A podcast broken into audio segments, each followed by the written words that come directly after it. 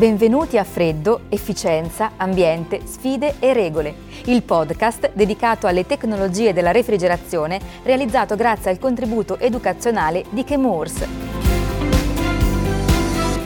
La puntata di oggi è dedicata alle soluzioni a maggiore efficienza e massimo risparmio energetico in ottica di sviluppo sostenibile. Nel settore della refrigerazione, e non solo, definizioni come naturale, a basso impatto ambientale o amico dell'ambiente sono molto utilizzate. In questo episodio scopriremo come valutare in modo obiettivo un impianto di produzione del freddo e cercheremo di capire quali parametri considerare per definirlo realmente green. Partiremo da valutazioni sull'efficienza energetica e attraversando i concetti di emissioni dirette ed indirette approderemo a conclusioni su come le tecnologie a nostra disposizione possano contribuire a migliorare la nostra qualità di vita e a preservare l'ambiente in cui viviamo. Di questo e altro parliamo nella puntata di oggi.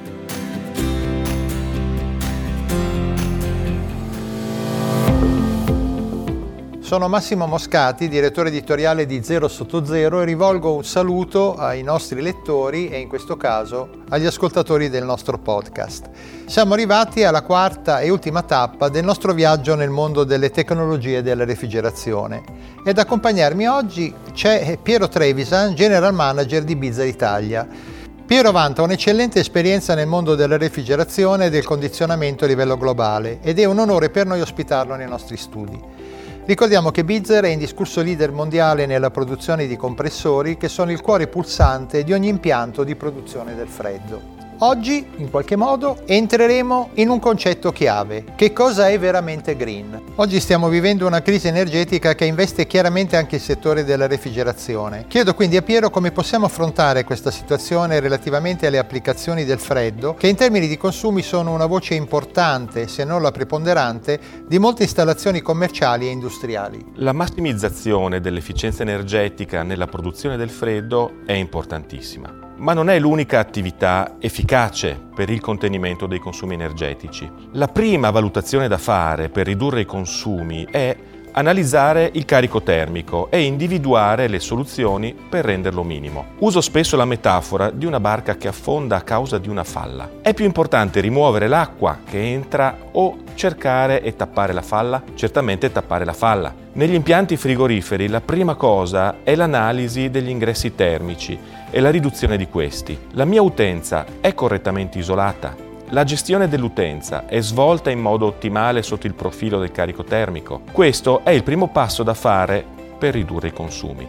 Minimizzare quindi il fabbisogno frigorifero. Una volta che abbiamo minimizzato il fabbisogno frigorifero, il passo successivo è sicuramente la massimizzazione dell'efficienza energetica con cui il freddo necessario viene prodotto. Nella riduzione dei consumi energetici bisogna considerare un insieme di aspetti, costi di gestione, i costi di manutenzione e possibili investimenti di efficientamento. Ricordiamoci che se oggi il costo dell'energia è un multiplo del costo di qualche mese fa, diciamo per 2, per 3 o addirittura per 4, questo significa che qualsiasi investimento che riduca il consumo energetico ha un tempo di ritorno dell'investimento diviso per 2, per 3 o per 4. Non c'è mai stato prima d'ora un momento in cui fosse più vantaggioso investire in nuove tecnologie a risparmio energetico.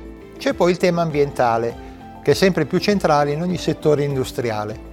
Come valutare quale sia il minimo impatto ambientale ottenibile con le attuali tecnologie disponibili anche in termini di refrigeranti? La valutazione della sostenibilità ambientale delle nostre attività è davvero imprescindibile. Dobbiamo tenere sotto controllo il consumo di risorse e l'impatto ecologico. La scelta del refrigerante può essere fatta tenendo in considerazione sia le emissioni dirette, quelle cioè dovute al possibile rilascio in atmosfera del refrigerante, che sono molto spesso la quota minore, che le emissioni indirette, cioè quelle dovute al consumo energetico.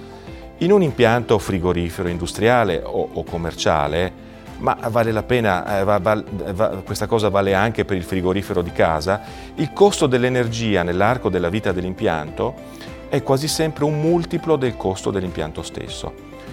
Con i costi del kilowattora di questi mesi questo concetto è ancora più vero. Spesso invece ci si limita erroneamente a valutare solo le emissioni dirette, cioè quelle derivanti dalle perdite di refrigerante dagli impianti, con il rischio di impiegare soluzioni più energivore rispetto a soluzioni più semplici ed efficienti. Esiste quindi una soluzione che sia sempre la più verde, appunto la più green? E purtroppo la risposta è no. La soluzione impiantistica più verde per una specifica installazione potrebbe non esserlo per un'altra applicazione. Quindi la tecnologia da impiegare potrebbe essere rappresentata da una soluzione con i nuovi refrigeranti HFO, così come da un impianto ad anidride carbonica o con idrocarburi, in funzione della dimensione, applicazione e ubicazione dell'impianto e soprattutto delle condizioni di lavoro. Si definisce sostenibile una soluzione che soddisfa i bisogni attuali senza compromettere la possibilità di continuare a soddisfarli anche da parte delle generazioni future. Come definire delle linee guida in tal senso per la sostenibilità degli impianti del freddo? La prima cosa è ridurre, come abbiamo detto, il fabbisogno frigorifero, agendo sui carichi termici, sulle dispersioni, tramite un isolamento termico ottimale ed una conduzione corretta e intelligente dell'impianto stesso. Poi abbiamo la minimizzazione delle potenziali emissioni dirette scegliendo il refrigerante ottimale per la specifica applicazione controllando la quantità di carica e il GWP del fluido utilizzato. Possiamo poi minimizzare le emissioni indirette scegliendo la soluzione impiantistica che ottimizza il consumo energetico su base annua valutando il consumo energetico stagionale. Su impianti esistenti vale sempre la pena di fare ciclicamente delle analisi energetiche che consentano di accertare il funzionamento ottimale e vale la pena spesso aggiornare i componenti più critici, adottando soluzioni moderne che minimizzino i consumi. Spesso basta revisionare qualche componente e aggiornare le logiche di regolazione per ottenere un consumo energetico molto inferiore. Favorire il monitoraggio e controllo dei consumi degli impianti è molto importante. Esistono logiche di intelligenza artificiale che aiutano molto a risparmiare energia e soprattutto a far durare più a lungo i componenti e gli impianti. È molto importante realizzare degli impianti strutturalmente semplici nei quali sia poi agevole fare una buona manutenzione. Alcuni operatori del settore sembrano però mostrare una certa resistenza ad adottare soluzioni più attuali ed efficienti, estendendo notevolmente la vita degli impianti. Quali sono secondo te le ragioni di questi comportamenti? Beh, chi si accinge ad effettuare eh, degli importanti investimenti vorrebbe una situazione internazionale tranquilla, un panorama economico stabile e un contesto normativo ben delineato. Purtroppo in questo momento invece abbiamo esattamente il contrario, abbiamo una situazione internazionale estremamente tesa abbiamo eh, un'economia pressoché impazzita e un contesto normativo in rapido mutamento. È comprensibile che gli investimenti siano un po' scoraggiati da questa situazione, però sappiamo che dietro ai problemi spesso si nasconde un'opportunità.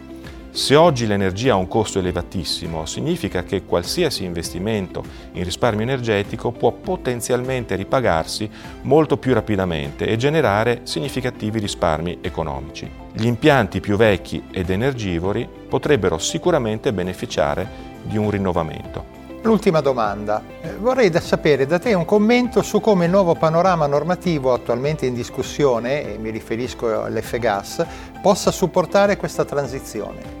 La bozza proposta per il nuovo regolamento F-Gas propone riduzioni drastiche delle quote di anidride carbonica e quindi delle quantità di refrigerante che possiamo utilizzare. Se dovesse passare questa proposta, i cambiamenti nel nostro settore saranno drastici e probabilmente addirittura drammatici. La proposta non sembra tener conto dei tempi e delle modalità di cui il nostro settore necessita per adeguarsi.